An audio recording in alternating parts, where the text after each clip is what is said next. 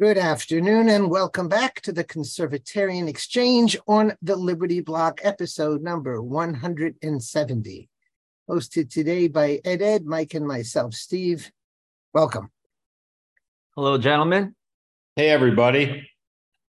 Um, to me, the most important story is the long sentences that those people got. What do you guys think? Proud Boys. Yeah. I hope Yeah. they're still proud. I'm sorry? I said, I hope they're still proud. Those sentences were an abomination. Um, as Ed Maslish would say, they were a very strong message. yeah. Yes. Don't, don't mess with the regime, with the ruling class. Right. Yeah, Which gets back to COVID when people say we will not comply. BS. Mm.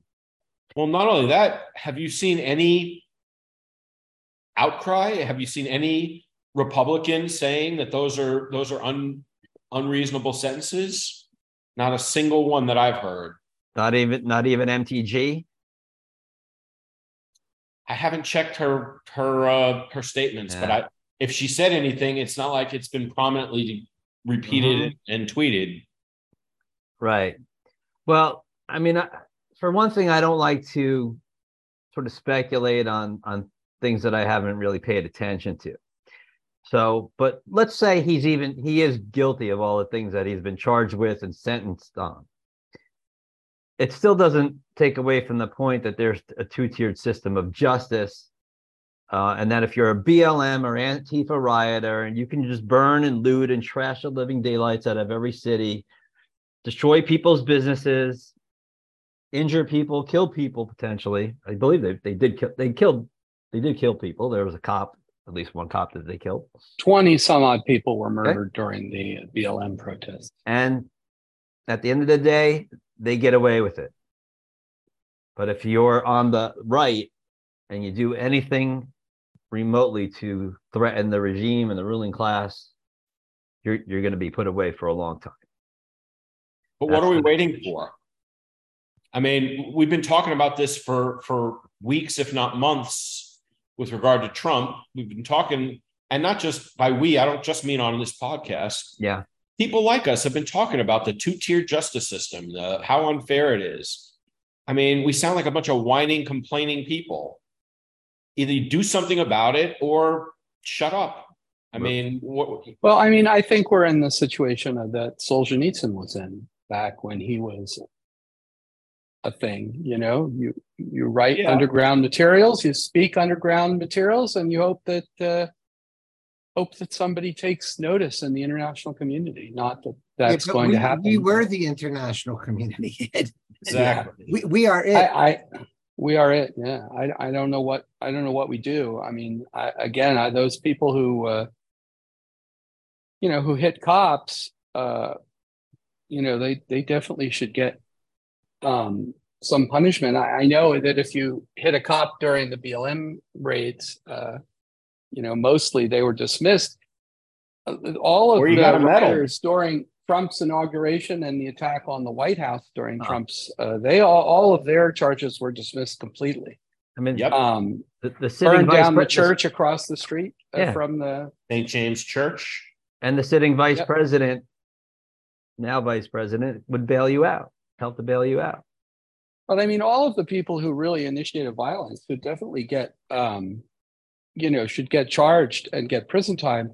I, I just don't see it being equality under the law, though. If uh, if one, um, you know, if if if someone hits a cop, they're going to do time, you know. But it's going to be more like six six months rather than twenty two years. Mhm. And if wish- you know, if if someone trespasses in the Capitol, yeah, I say nail their ass to the wall, two hundred and fifty dollar fine. Absolutely. I wish our friend Daniel were here to defend the Trump position on what I'm about to say, but I, I wonder how much the the silence and the the lack of response is because of Trump sucking the oxygen out of the room and Trump not Trump thinking that the the two tier justice system is a better vehicle for fundraising than it is for revolution. And I, I- mean, the situation would be really different if every time one of these things came down, Trump was yelling and screaming about two-tier justice. This is ridiculous. You know, we, you know, and I'm not saying that he should be organizing a, an army, but I mean, he could be doing a lot of things differently. But Well, he's Trump only cares about Trump. Right. And But- but that's why I said I wish, wish we had only someone. I wish we had someone like Daniel here to defend the Trump position because I know that he'd say, "Oh, what do you expect him to do? He's following the rule of law." But these these these verdicts and these sentences show that there is no rule of law when it comes to these matters. This is a total Trump- kangaroo court, and to play along is just to legitimize the system in the process. Trump has said that if he gets elected, he would consider pardoning the, the J6 defendants. I, I, I don't even know whether that's true or not. I, I mean, he says it, Well, he'll but consider like, it. but but but why? Why, Mr. Trump? Why would you want to pardon them? I want to know why. And if it's because uh, the the justice system is in, unjust, then that should be a campaign slogan. More than a uh, slogan it should be a prong of the campaign. That's my point. It's i mean i'm so sick and tired of it just being words. You know P- trump talked in 2016 about how all these politicians they just talk talk talk talk. He said he was going to do something. Well he should be doing something or he should be talking about what he will do if he's elected. But Yeah. again that's not why he's running and that's not part of his campaign he's not looking for for our consent. He's not looking for permission. He's looking for a blank check. He's saying i already am president. I already deserve to be president. It just needs to be formally recognized. And i don't need to i don't need to show up at debates. I don't need to answer questions. I don't need to have campaign positions. I don't need to to audition for this job or interview for this job. This job should be mine. Well, And- to, to your point that you mentioned earlier about Republicans, nobody speaking up, saying anything about it. Um, it is the other presidential candidates too. I mean, for crying out loud, Where, where's DeSantis? I mean, Right. this, is an issue he could take right away from from Trump. Just i make- absolutely make agree a 100% What about I mean, Vivek? Right. Vivek Vivek, hasn't even seems to said speak up for Trump. Vivek speaks Vivek speaks speaks up for Trump, but he doesn't Oh. seem he's he's actually I shouldn't say that. Vivek Vivek has spoken up for the J Sixers, but um you're but you're also right that he could be saying a lot more. He could be talking about pardoning them all in mass. It's not even They're so much not. about pardoning them. I mean, listen, I mean, it, it is, it comes back to the whole issue of the two tiered system and what's fair and unfair. You know, um, I'm not against having people punished for, for having done stuff wrong that day. But again, it, when you start to measure it against the BLM, the Antifa, and all that, and it, it goes beyond that too. It's not just those leftists getting away with stuff, it's the fact that they come up after innocent people on, on the right too that really have done nothing wrong. You know, when you think about the the the couple in Missouri when the BLM were threatening their house and they had their guns out, we see that kind of stuff all the time. So it's it's more than just the weird like- thing about the Enrique Tarrio verdict was that he wasn't actually in Washington D.C. on January 6th, and yet he got 22 years in prison for what happened on January 6th. Um, so I I have not seen the charges in detail. I assume there's a lot of conspiracy uh, related charges in there, but um, wow, that seems excessive. Um, given that uh, he wasn't even there. If you can prosecute people who have said things, um, which is what conspiracy is, without actually being at the um, at the January 6th protest, then we all have to watch out, don't we? Because we've all said things Isn't that the point? and we weren't there. Isn't that the point? You know, Well, in a and again, conspiracy, as long as there's an overt act by one of the conspirators, they're all liable for it. Yeah, I mean that's the uh, that's the Georgia case in a nutshell. The overt act is tweeting.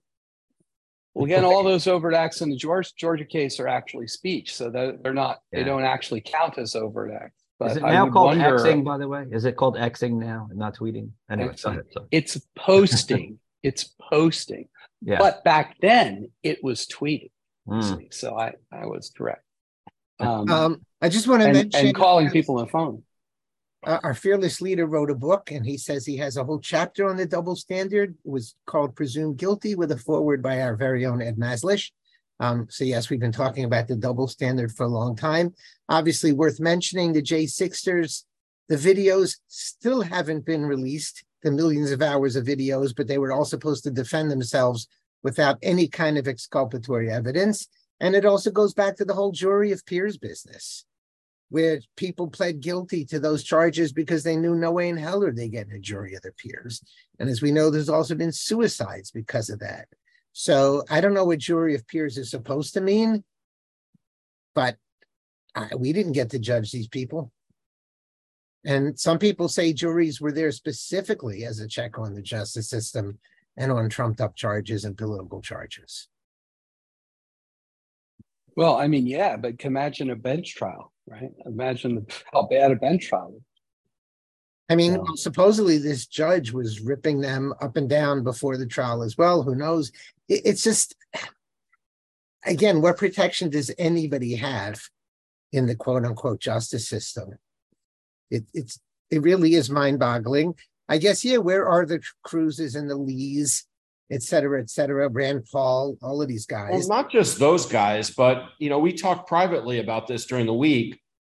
Where are the the attorneys general and district attorneys in in red areas coming up with the same kinds of novel BS legal theories to indict Fauci and and Mhm. Biden and Hunter and all these people? I mean, I guess Biden is a Yeah. sitting president. He might not be subject to indictment, maybe, maybe not. I don't know.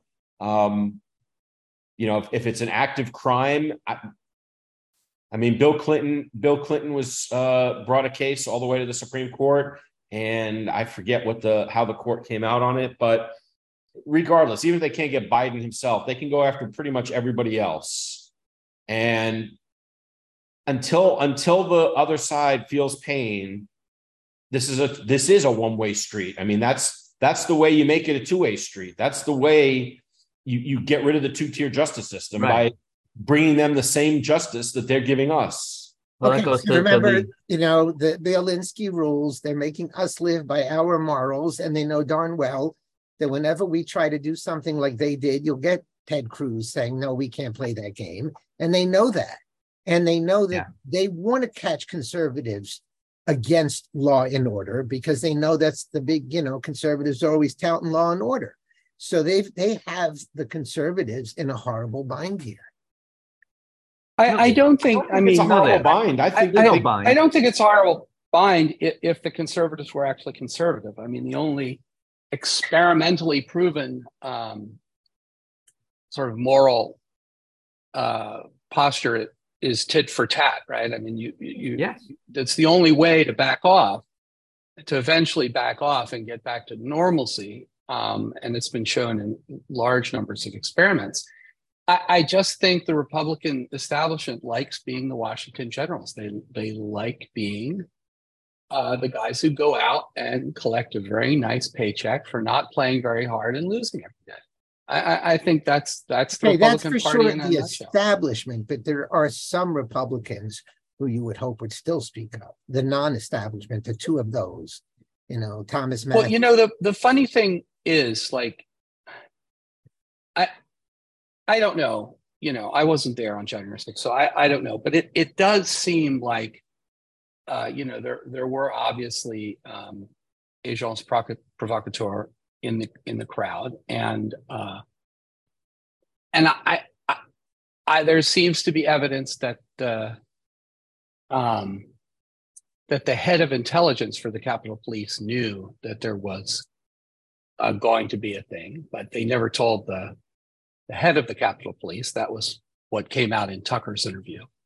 Um, they did, uh, you know, decline to have National Guard there, and there were people who who were dead set on um, hurting the cops and going into the Capitol. But once people got into the Capitol, it, there was a, a you know the guy who took the stand, the guy who put his feet up on Pelosi's desk, the, the you know, Oh, there yeah. was a couple of what's name? smashed smashed windows, uh, but they were all kind of uh, very peaceful. Now, if I were there, um, you know, and I was a congressman, I would have gone out and talked to them. I, I my guess was that eh, the Capitol Police wouldn't let them. But like, if I were maybe not Rand Paul because he's been attacked one too many times, but if I were Ted Cruz or somebody, anybody with a little bit of testosterone, I would have gone out and tried to talk to the people and and get them to leave. Uh, you know, Did you try and shame Ted them to leave. I think they were ashamed. What's Did you that? say Ted Cruz has testosterone? No, if I had, if if I were someone like Ted Cruz and I had testosterone, which he Oh. didn't have. We we need the Two Ted separate Cruz from the old Uh, with the tattoos and the and the you know and the uh, the cigarette from that old meme. I, I think the point is that the people in Congress, you there there's some amazing pictures of all of these uh, congressmen in fear from the the idiot with the you know the helmet and whatnot, and and there was nothing actually to fear. So why were they cowering?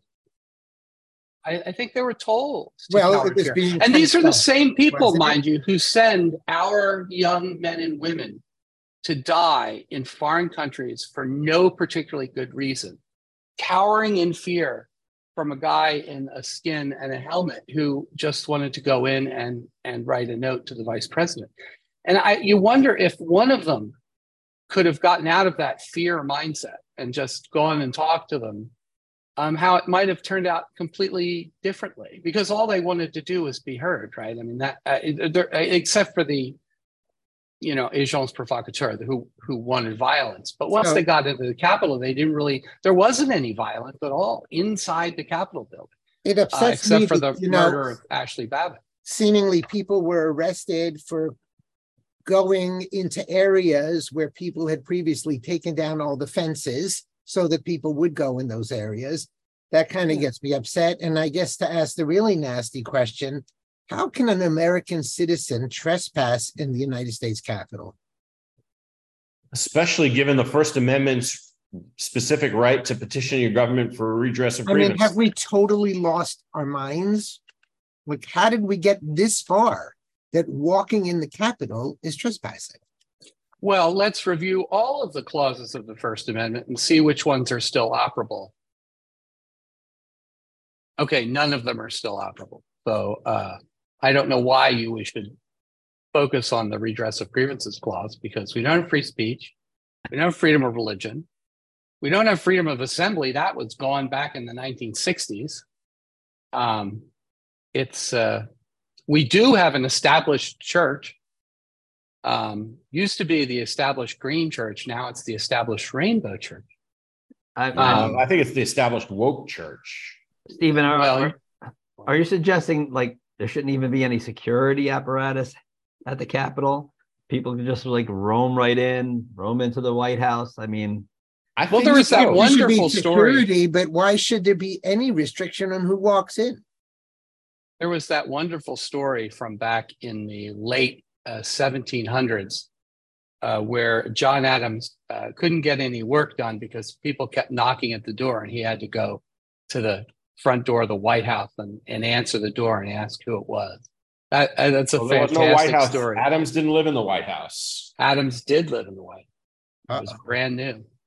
In oh, Washington did not. his last year, yeah, his last year he lived in the White House. That's right. okay. So But just to Yeah. clarify, I mean, so Stephen, you're you're saying what you you would want?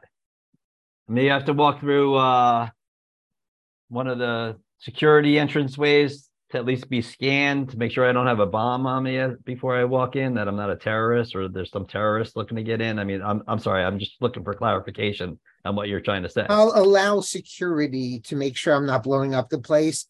But other than Yeah. that, based on what am I restricted to walking into where I'm supposedly the owner of and being governed by? And like uh, Ted said, petition, by what right can you keep me out of the Capitol? Okay. Gotcha. Well, you can't be disorderly, but like you can go into any courtroom and uh, Right. I mean, Why are- can't you there are- walk into the Capitol? Right. Well, because that's the ruling class, and That well, that's my point. Is it is No, a ruling listen, I, I get it. I mean, no, I think what you're saying is fair. You'll have reasonable precautions. You can't just stroll in. But why this- can't you in know? But, but once you are frisked, why can't Yeah. you stroll around like any other? Yeah, no, that that part I understand. Right. Didn't I? I think I saw something this week that they're putting fencing or, or a cement wall or something back up in, in DC. Are they? I think so. But walls don't work, so I'm not worried about. Oh. Yeah. They work on Walls only work when they want to keep uh, protesters out. they work great then. But Yeah. Well, even when they're not there, they work great. Even when, you know, people take them down, and you're supposed to know they were there, even though they weren't there when you. they're welding the gates of Trump's wall, uh, the parts that were built open on the southern border to allow more Yeah, I heard they did. that. migrants to come through. I um, you know, this immigration thing.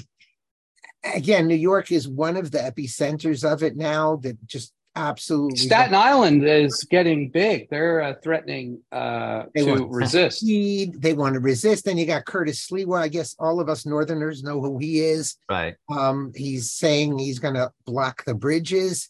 I, I kind of go both ways on blocking bridges, whether that's peaceful or not. Um, because those of us who drive across those bridges know we wait long enough to pay $19 to cross the Verrazano as it is. But and again, you know, it kind of goes back to what Ed was Ed M was saying. We talk, talk, talk. What do we do? But on the other hand, the message is rather strong. Uh, Okay. we're gonna shut you down if you do it. Now, Okay, but what what does Martin what the do? do other than other than taking up arms? What is what is there to do? Well, on the January 6th uh, thing, um, the only thing one can do is talk.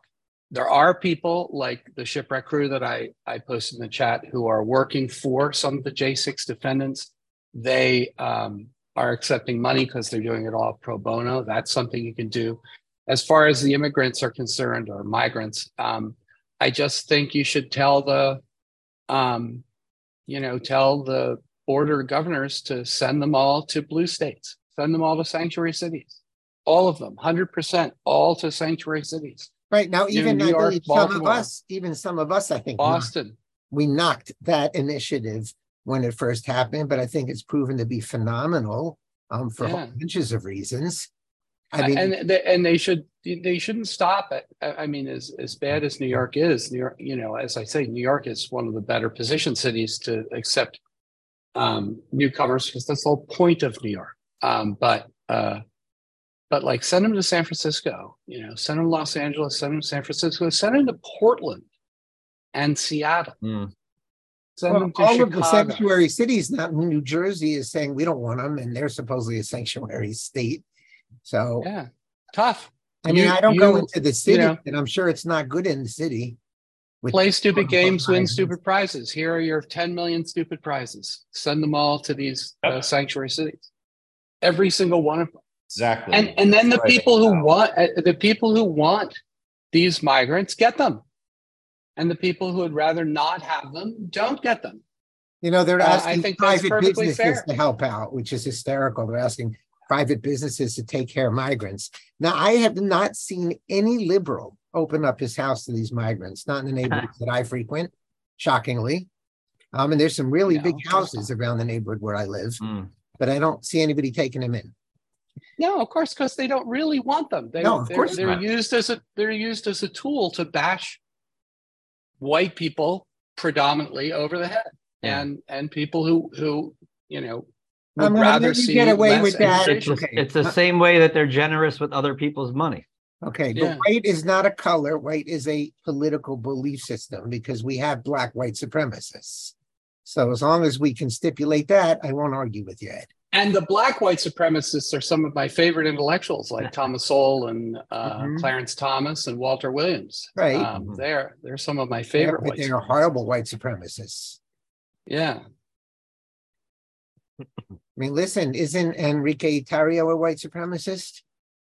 Yes, he's a, a Puerto Rican white supremacist. I think. It would be funny, if not sad. I'm going to go crazy since you guys haven't yelled at me enough. Is J6 in a sense the American Tiananmen Square? Where we say, Yeah, I think that's dare probably this. The Reichstag fire. It's the Reichstag Wait. fire, exactly. No, exactly. it, it's the Tiananmen Square in the sense that we're saying we dare them to go this far, and they're going as far as they want to crush opposition. Um, the Reichstag fire with false flag and, and that kind of thing. It really wasn't a false flag. It was you. It, the guy did it. Uh, the the thing was, it was used by the Nazis to crack down. So in, in that sense, it, it has a lot to do with uh, you know J six is the Reichstag fire. But on the other hand, I do think it's the Tiananmen Square. It was a protest, and they brought in the heavy handedness. And Um, they're still a doing it years sense- later, which is unbelievable. We're two and a half years later. Because I mean, there's not a lot of difference between what the Nazis did after the Reichstag fire and what the Chinese communists did after Tiananmen Square. Um, they both seized, uh, you know, complete power. There was a, you know, a hope in both, uh, you know, 1932 and and in uh, you know 1989. In 1932, the hope was that these Nazis won't be as bad as uh, as we think they are, but they'll get rid of the communists. And uh, the hope in 1989 is Deng Xiaoping was doing all this open openness, you know, the whatever perestroika is in, in Chinese, and uh, hope we can get some political rights. And in both cases, you know, in the one, Hitler turned around and not only to get rid of the communists, but he took complete sole power and ruled as a dictator and started murdering people. And in uh, Tiananmen Square, that happened too. They they took essentially took back a lot of power, ruled as a, you know complete dictator, and started murdering people. So it was all very much the same sort of thing. Um, and I think J six is similar to that in the sense that they haven't started murdering people yet. They've uh, put people into such terrible positions that they've taken their own lives. Um, So, it's- how many people will have to be arrested for disorderly conduct for not wearing masks before we realize we're not going to dare not comply? I don't know whether anybody has ever been arrested for not wearing a mask. I If you go into a building that asks you to wear a mask and you refuse, you will be arrested. arrested for trespassing. Okay, yeah, I'm yeah. saying That- so that's the same thing. You know, Bongino's yelling. I went to a doctor. They wanted a mask. I told them where to go. I'll go to a different doctor. But in the end, if you go to a doctor and you don't wear a mask, they're going to call the cops. And what are your choices? So it's really easy to say we will not comply, but the message is stronger and stronger. And the poor, poor J6ers, nobody's helping them because they're still there while we're talking about it. And they've been there for a very long time.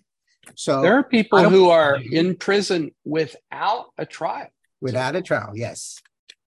Exactly. And it's two and a half years later without a trial for a crime that, you know, in the worst case scenario, probably six months in jail. In the best case scenario, is probably two hundred fifty dollar fine. In in a real world, you know, in, Mhm. if, if the law meant something. And they're in not just in prison, but they're in solitary confinement in one of the worst Yeah. jails in the country. Speaking of First Amendment, where'd the eighth one go? But again, that only applies to certain people.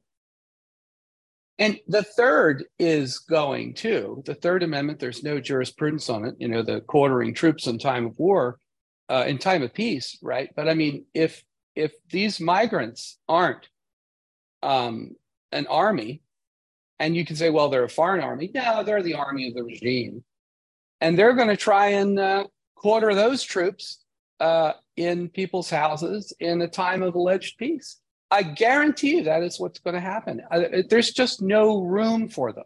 Like I said, it takes 18 hours to fly from China to the United States, and it takes 18 days to come from, you know, uh, Somalia to the southern border.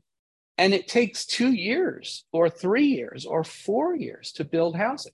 There's literally no place to put these, you know, 10 million. So not- just the 11 million or 15 million or 20 million of them already here, but the 10 million new ones. There's literally no place to put them except in my spare bedroom. And if you think the government's going to let me have spare bedroom. You haven't been looking at what's going on in the United Kingdom, where they're now going to start taxing people on the number of spare bedrooms they have. You you get one bedroom for two people and two bedrooms for three people, and that's it. And anything more than that, uh. And they are going to start taxing you. But you can always avoid the tax if you take in a migrant because they don't have any housing either. Do you have a link to that story yet? I haven't seen that. What's that? Do you have a link? That's a Jeff. That? Ta- that's a Jeff Taylor story. Yeah. I'd be turning my spare bedroom into an office if that were the case. I don't think they care. In the United Kingdom, people don't have like offices wow. in their spare bedrooms because they're all. Um, you ever been in like English houses? They're all tiny. Yeah, it's not. But, it's not like they have very big homes in a lot of places there. Yeah. Now, if you think this is going to, uh, you know, hit Jo Rowling in her twelve mansions with all, you know, eighteen bedrooms each, you know, maybe she'll just pay the tax. Maybe she'll get an exemption because of all of her you know good works or whatever or maybe she won't no, I don't think so. I think she's on the wrong she's on the wrong side of it. All the woke people the, destroy her. The point is that the third amendment is going to go just as quickly. You you just cannot build housing fast enough. Uh, I, you literally can't do it. I mean, it, it take like this, this house that I'm in right now. I mean, it took two or three years from oh let's build let's let's t- let's buy this property where we, which is not zoned for housing, we have to get the zoning and everything. Let's buy this property and build some houses on it. It was three or four years. And that's how long it takes in the United States. And so you just, you, you can't bring in 10 million people and have them some place to live. This is what's happening in Vancouver. Uh, Lauren Southern's been doing a lot on this. It's, it's like the, the prices of houses in Vancouver are astronomical. and it's impossible to buy and it's getting impossible to rent as the prices for renting these houses go up and up. Um, and it's all because there's like a, a huge pipeline from China to Vancouver. Um, now, in, in our country, it's not from China so much. It's from, you know, it's from Africa and Central and South America. But still, you just can't bring in all these people and expect them to live places. And there are rules, obviously, about how many people are allowed in an apartment and how many unrelated people are allowed in an apartment. And those rules are not enforced at all. Oh, they would be enforced for me, but mm-hmm. they're not enforced for the migrant. Um, and in the United Kingdom, you can't get a hotel in certain cities because the hotels are all filled up with migrants. Here in the United States, I was going to go to a conference here at a, a conference center, which has hundreds and hundreds of rooms. And they canceled on us because all the rooms were taken up with uh, Afghani migrants after the pullout from Afghanistan. Um, yeah, okay, so you can put them in there, but where are they going to go? You know, there isn't any housing, and there and and uh, you know, when I got this house at, a two point eight seven five uh, percent interest, yay me. Um, and now interest rates are seven percent for mortgages. You would think going from three to seven, that that's a substantial amount of extra money in interest that you would have to pay to be able to afford a house like this. So you would expect the house prices to fall. Uh, my house has gone up in value $100,000 since I bought it two years ago in this interest rate climate. I mean, that's insanity. It's, and it's only possible because of the flooding of people into the United States when we don't have the infrastructure to deal with it. And by infrastructure, I mean the government doesn't act fast enough to be able to build houses or apartment buildings or, or anything. And of course, there's the affirmatively. Are you trying uh, to say that HUD has not functioned properly? Well, the affirmatively fair housing, what is it, affording fair housing that where they want to take, you yeah. know, like there's a, a there's a up the up the street here, there's a sort of a park and ride, a big parking lot where you can get on buses to go into yeah. town. Whoa, man, that looks that's a great spot to put a 20 story Section 8, you know, housing project for the poor. Mm. And, and that's what they're going to do. You're going to take well, this beautiful, thought... leafy suburban neighborhood and put 30, 20, 30 story housing projects on it. That's mm-hmm. the plan. Yeah, urbanize are, everything. I, well, you know, this is very diverse neighborhood as far as uh, race and religion go. But I mean, it, yeah you know, if you drive down the street, it's it's definitely a white supremacist neighborhood because there's yeah. there's trees and there's single family homes and everything, and it, it sure. even though there's not a whole lot of white people here, it's definitely mm-hmm. white supremacist. So I, am that's nothing that uh, 20 stories of Somalis can't yeah. fix, right? Well, glo- the globalists on the left, that's their real, they really despise suburbs. I mean, especially here in New Jersey, um, you know, we have something called the Mount Laurel Doctrine and affordable housing mandates going back some four or five decades now. But I'd be surprised to hear that there isn't enough housing in New Jersey where every time they build something, um, each municipality then has an obligation to put in affordable housing units. So there should be plenty of uh, housing in uh, the Re- People's Republic. Well, well, yeah. When this neighborhood was built, again, 17 years ago, they had the same thing. So they had to put in quote relatively affordable. So they put in uh, two sections of townhouses among the single family homes, townhouses without garages. Now, mm. if there's anything more horrible for a neighborhood is is townhouses without garages because the cars, you know, all over the place and you can't. There's no place to put, you know, they're they're trash, you know, and it, it's just it it just ruins it. And they're they're still four or five hundred thousand dollar homes, and yeah. they're and they're awful, you know. But, um, but there there are, affordable housing. yeah, they, I mean in New Jersey they're they're cramming stuff in everywhere. There's no room for anything, and every little ounce of real estate is going to be used up if it hasn't already been used up. I see towns around me that are getting larger buildings that don't belong in the middle of their towns. I mean, this goes on all the time. And the COVID, COVID, you know, the one good thing about COVID uh, is that uh, people like me who work, you know, can work anywhere, um, are are moving out. Just you know, as far out as they possibly can. Just get away.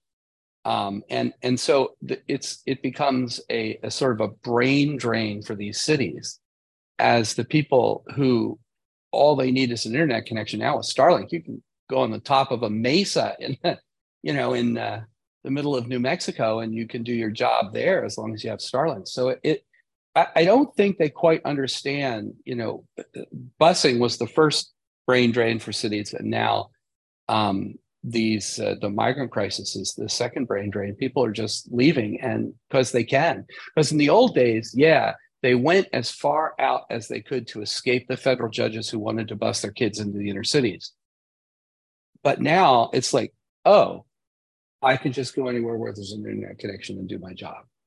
And you know, and, if you've driven, if you have driven through the heartland of the country, there is empty space from miles and sure. miles and miles. I mean, I recently moved from North Carolina back up to Michigan, and you just do that drive, and there is just it's open field in all directions. Mm-hmm. I mean, there's a road that's going through, but yeah, nothing there.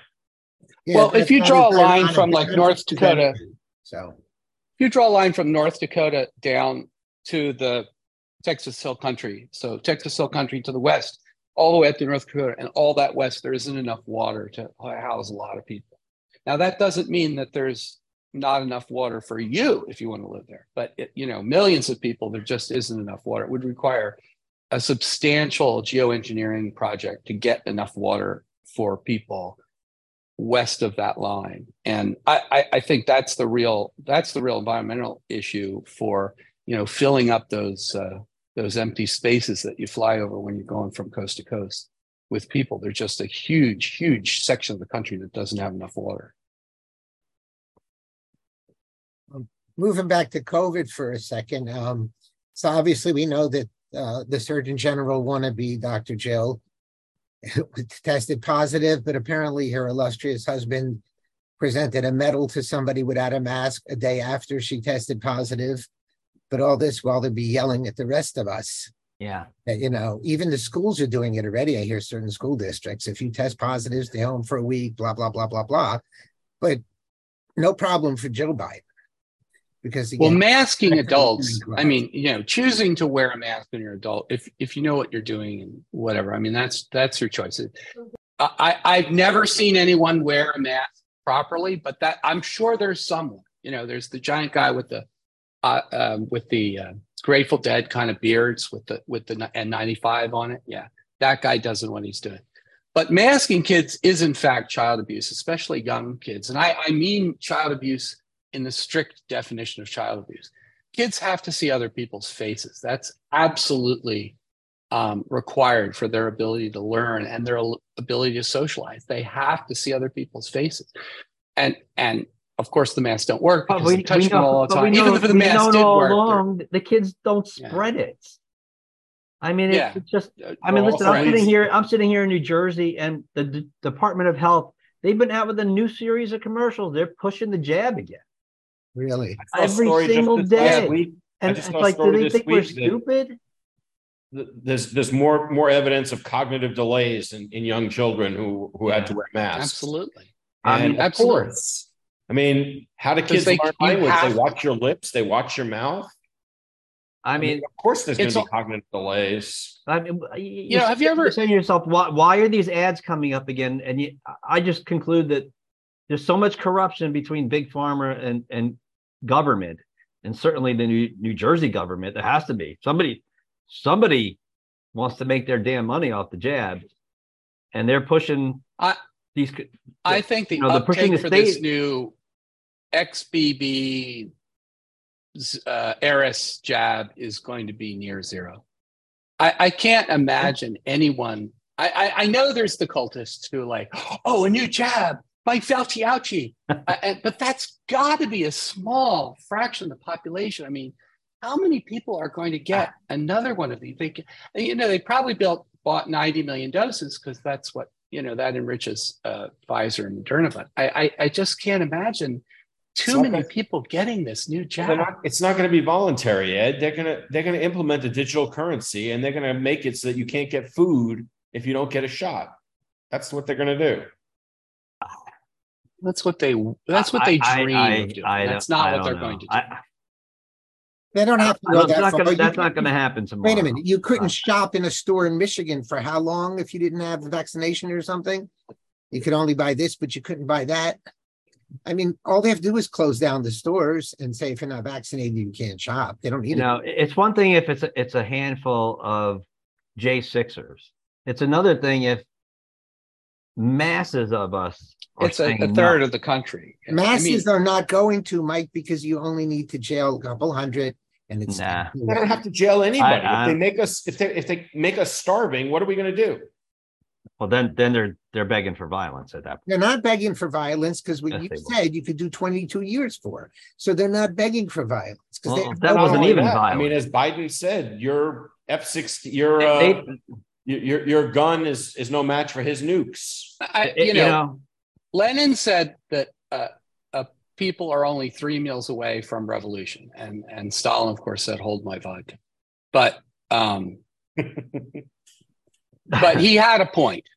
Uh, Lenin had a point. And, I'm sorry. You know, how long did the Soviet Union last when people were starving? Well, that's Stalin's. 70 years, 80 years.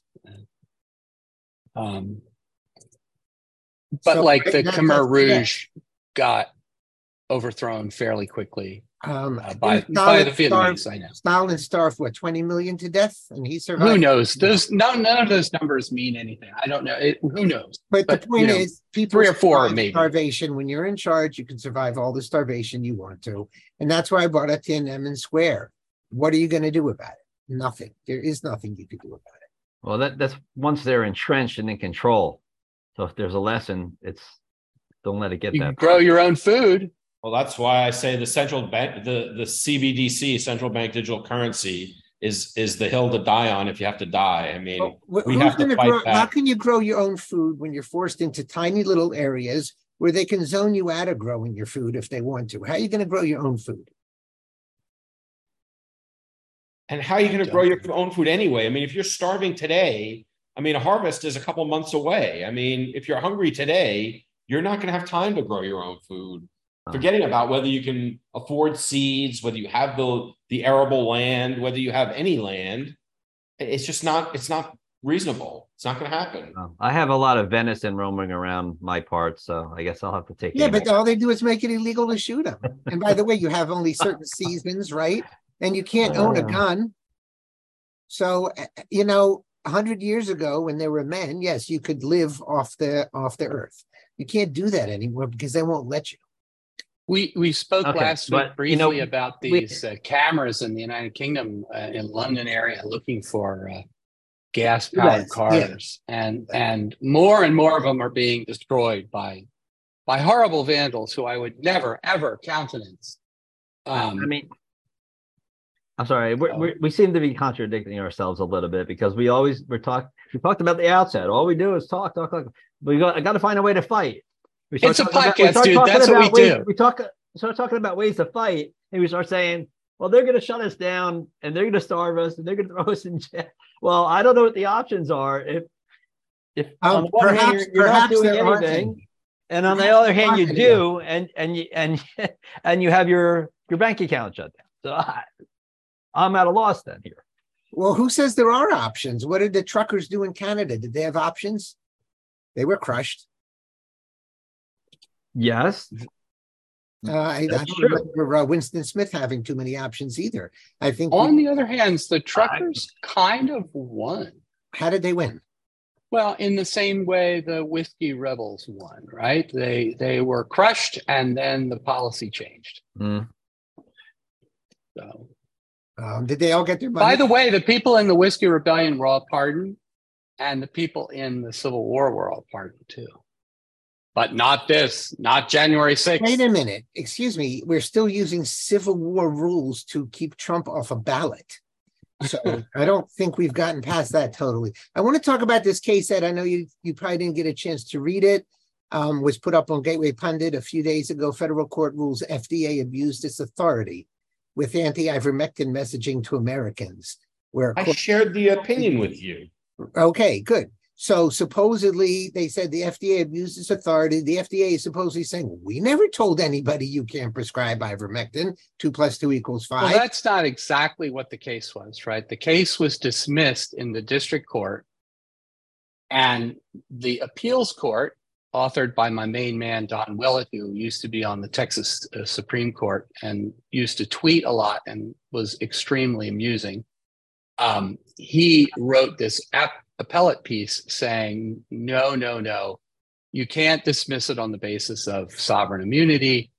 Uh, and then it gets into sort of technical legal about why not and and sent it back but because willett is funny um, there were a number of great singers inside the opinion which is why it sort of hit uh, the news because it you know So let me ask you a question. At the very into the best, who in the FDA is going to jail for the people who died because they couldn't have ivermectin? Well, it's not a criminal case. It's a civil case brought by doctors that say that their careers were ruined because they tried to prescribe ivermectin and they, they either lost business or they were subject to uh, regulatory, Sanctions. pros- regulatory prosecutions, all because the FDA tweeted out that ivermectin, you know, they, that ivermectin was horse medicine or cow medicine, and you shouldn't take ivermectin. And, and So the- I'm asking, when does government action become criminal when, as a result of it, thousands of people die? When Trump does implicitly, implicitly, Yeah, when read the Trump does it. What, what did he say? I said when Trump When- does it. when Trump- Thank Right. you. Exactly. Exactly. Uh, if if you read the opinion, the I mean, the predicate for criminal prosecutions is there because the doctor's theory is that the FDA people were acting in what's called an ultra vires way, which means contrary to their statutory mandate. And if they had been acting according to their statutory mandate, then sovereign immunity might have applied. But because they exceeded their powers as, as government actors, they were subject to suit and they weren't protected by sovereign immunity. Now, given that there's a holding that they acted beyond the scope of their of their office, there's a potential for criminal liability if there's a prosecutor who's willing to go after them. And the, and the criminal liability would be on the basis of they were acting as a doctor they were acting as a physician No, the criminal liability would be conspiracy. Get it straight. It would be conspiracy. conspiracy. Well, that's by the and way what it should be. insurrection. It should be conspiracy because that's what they did was they conspired. And by the way, there were people, if I remember correctly, who wanted ivermectin for the relatives, and it would sometimes get pushed around because they demanded it, et cetera, et cetera. And Yeah, one of the doctors in the case wanted to prescribe it, and he had his his hospital privileges revoked. Mm-hmm. But I'm talking also patients and patients' families. I mean, I think we remember how hot an issue this was. Letting in some of those people, litigations, Steve. I'm sorry. Letting people I was involved in some of those litigations over ivermectin. I think the worst part, um, besides the fact that the shot didn't work and killed people, was all of these sick people in hospitals and nursing homes who had to uh, die without ever seeing their family, um, and you know, without their families having been at their bedside, and none of that was justified at the time based on what we knew, what I knew at the time, and I'm not even a doctor. Well, I am a doctor, but not that kind of a doctor. What I knew at the time, none of that was uh, justified. And yet, all of these people, and if that's not intentional infliction of emotional distress, I don't know what is. And I, I think that there should be a, a fairly large uh, set of suits against, uh, if not the government for instituting those rules, but the individual hospitals and nursing homes who are who are following the rules that didn't make any sense and just sue them into oblivion so that they don't think of Yeah, ever but doing you're not going to win if they followed the rules. How are you going to win that one? That's correct. The real the real issue there is the certificate of need laws. That's what needs. That's the that's the uh, pressure point to attack. Because if you could open your own hospital and allow ivermectin and allow these alternative treatments, that would change. That would solve a lot of these problems. But the problem is you can't open your own hospital, so they can they can basically shut you out, and they they revoke privileges from doctors that don't follow their protocols. They just and they just refuse to give treatments that patients want and patients are willing to pay for. Yep. What I'm saying. They have us by the you know what's from every direction.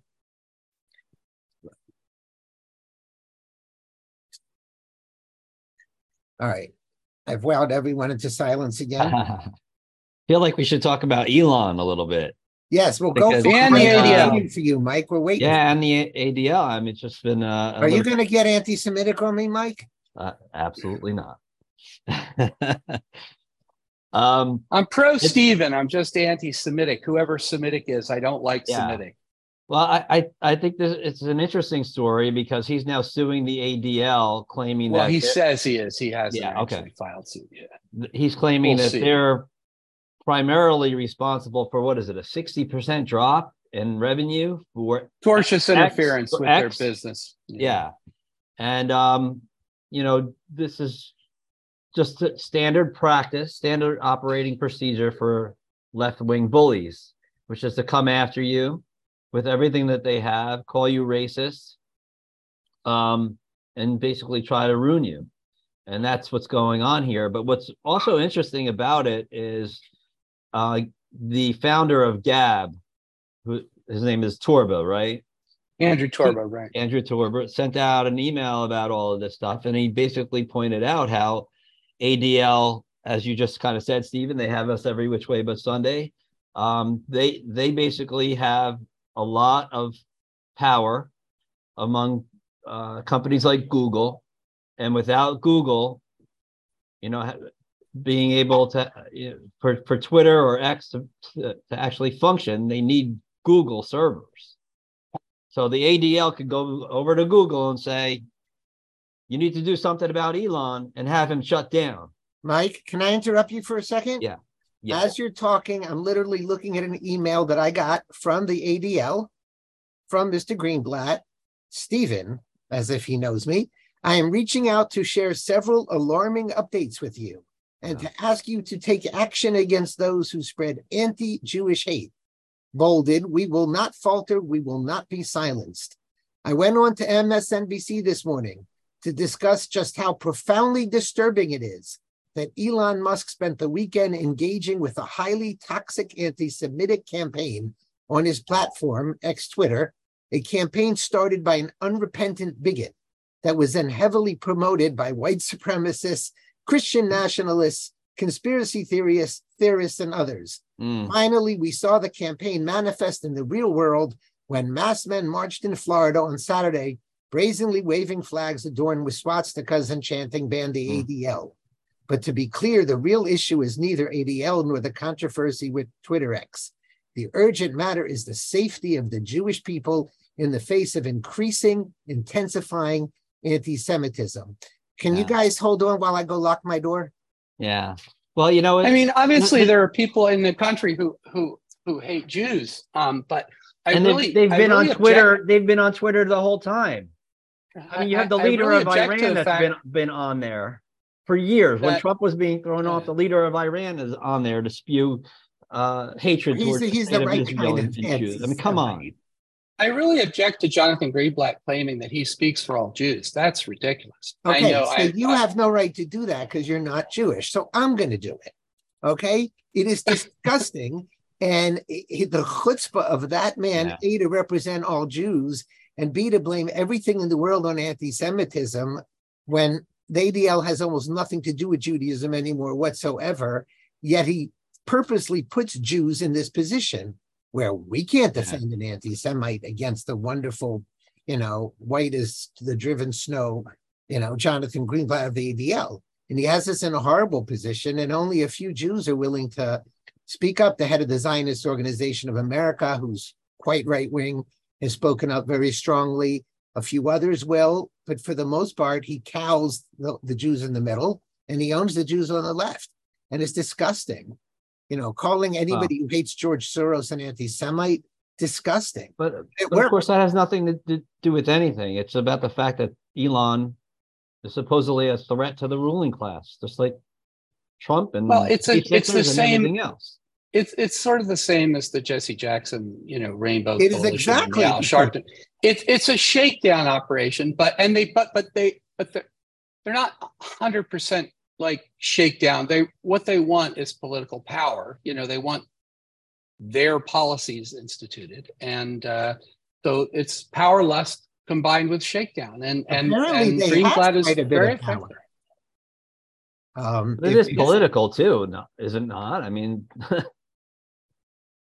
Yeah, I mean, I, I, I don't, you know, I, I, this is a long topic to get into, but I, I, I don't, uh, I don't see anybody who's on the Republicans or Democrats. I mean, who wants to push back against the ADL, and I include in this the open anti-Semites like Ilhan Omar and uh, and her clique. They, Right. she doesn't want to push back against the ADL anymore. How ironic because they're working for her. It, it the, the irony of this is amazing. Um, yeah. It's very, Yeah, I mean, it, I obviously it- side with Elon against the ADL. Of course, you know, I grew up in a family where my father used to be extremely active in all those types of organizations, and he quit them all in the 60s. Yeah. And They all were changing their missions. Didn't make him very popular, but he's like, they're no longer doing what they say they're doing. I don't want anything to do with them. But yeah, the ADL, it's it's very, very sad, this issue. And of course, Gab, um, wasn't the Gab guy wearing a uh, swastika when he said all that? I don't think the Gab guy was wearing a swastika, but those people marching in Florida, they certainly had a bunch of swastikas. And if there's anything that annoys the crap out of me, it's Nazi LARPers, because you know damn well those Nazi LARPers in Florida would be the first ones to have been shot by Hitler uh, back in the 30s because, because they are they aren't the brown Germans. shirts? they Yeah. aren't German and they aren't, you know. So it's like if if you're Okay, a Nazi in all fairness- you are the biggest loser in the entire country, to be honest. Okay, in all fairness, Hitler wasn't German and he was a loser. So I, he spoke German. He was a German speaker. He came from Austria. Yes, I know. he was a You get the idea. Yeah, I get the idea. Yeah. So, Mike, what else do you want to say about this issue? No, I mean, I I think we covered. Um, to me, it just the the overriding issue is that leftists are bullies, and, they will they and will they'll use hide behind anti-Semitism, racism, homophobia. they'll, they'll use any club Yep. that they they can muster up to come after you and obviously the racism uh club is one of the their biggest in in their quiver Yeah, there's a great meme that had all of the seven deadly sins, you know, gluttony, sloth, you know, lust, envy, all of them, and all crossed out and written in racism, racism, racism, racism, racism, as if as if racism is the only uh, the only and the worst uh, sin nowadays. Um, and Yeah. I, I think that the the country has to basically get over this because if you're an out and out racist, like what's who's that guy, David Duke, he's a racist. And if you call him a racist, he's like, yeah. Um, but if you it's it's only the people who actually aren't racist who who find the charge of racism really hurts them and um and then they change their behavior and try to pretend uh you know try to go out of their way and pretend to be someone they're not um just to you know show that they aren't racist. And it's those people who are got to give up. It's like look i'm done. I i, I i'm no longer going to respond to being called racist sexist bigot homophobe. Um Speaking of homophobia, Tucker Carlson is interviewing a guy tonight, um, six o'clock, or he did interview a guy tonight at six o'clock, uh, who claims that uh, he smoked crack and had sex with Barack Obama twice back in the day. Oh, that guy Sinclair or something? Yeah. Named Larry. Now, something? God knows whether this is true or not, but it sure does. It sure does spice up. Not that there's anything wrong with that, as said. um, but it does I mean, spice this up. This was the out there a very long time ago, obviously. And Indeed. Listen, the fact that he used cocaine and everything else, nobody cares. It's uh nobody cares. yeah. But the whole gay sex thing, that's But this You- guy's white or black? he's a white guy. See, I've I would seen, I've seen a would be clip, but I didn't see this thing because it was on while we were on the show. But that could be a problem, couldn't it? well, Because maybe Barack it was Obama uh, said- Barack's. Didn't he dump his girlfriend specifically because he politically didn't want to be with white women? Yes, but maybe it was the white half of Barack Obama who was sleeping with this guy and not the black half. It's hard to tell.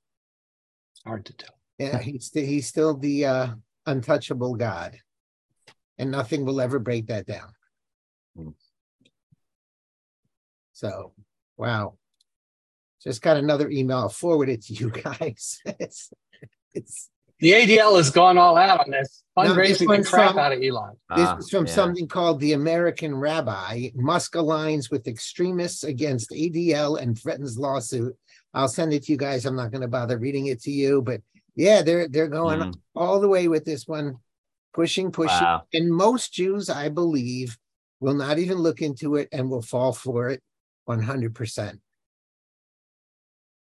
Well, I do hope Elon sues uh, the ADL because that would be a very interesting case. Well, it's more Talk interesting about legal as, we- cases. as we all know, all Jews are lawyers. I mean, all lawyers are Jews, right?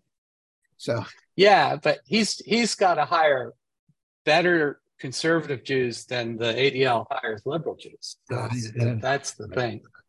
that was my favorite Archie Bunker line from All in the Family back in the day. Was what? That his uh, was his lawyers were seven savage Jews. That was Archie Bunker's when he's threatening someone with a lawsuit. He said he had seven savage Jews. That was one of my favorite Archie Bunker lines. Yeah. All right.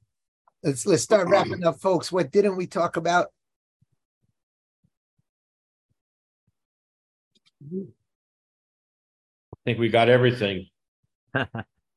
Um, I don't know if we got everything. There's always something else. It's but anyway. interesting. The um, Fourteenth Amendment stuff it, it seems to be failing. At least it did fail once. There's Um, more trying. uh, you it know, failed once. There's more trying. it. There's this great story about a school board having to remove books because apparently in Florida there's a law that if you can't read the book at a uh, board of education meeting or something, it has to be thrown out of the schools. So the parents Right. them to do this. That is hysterical.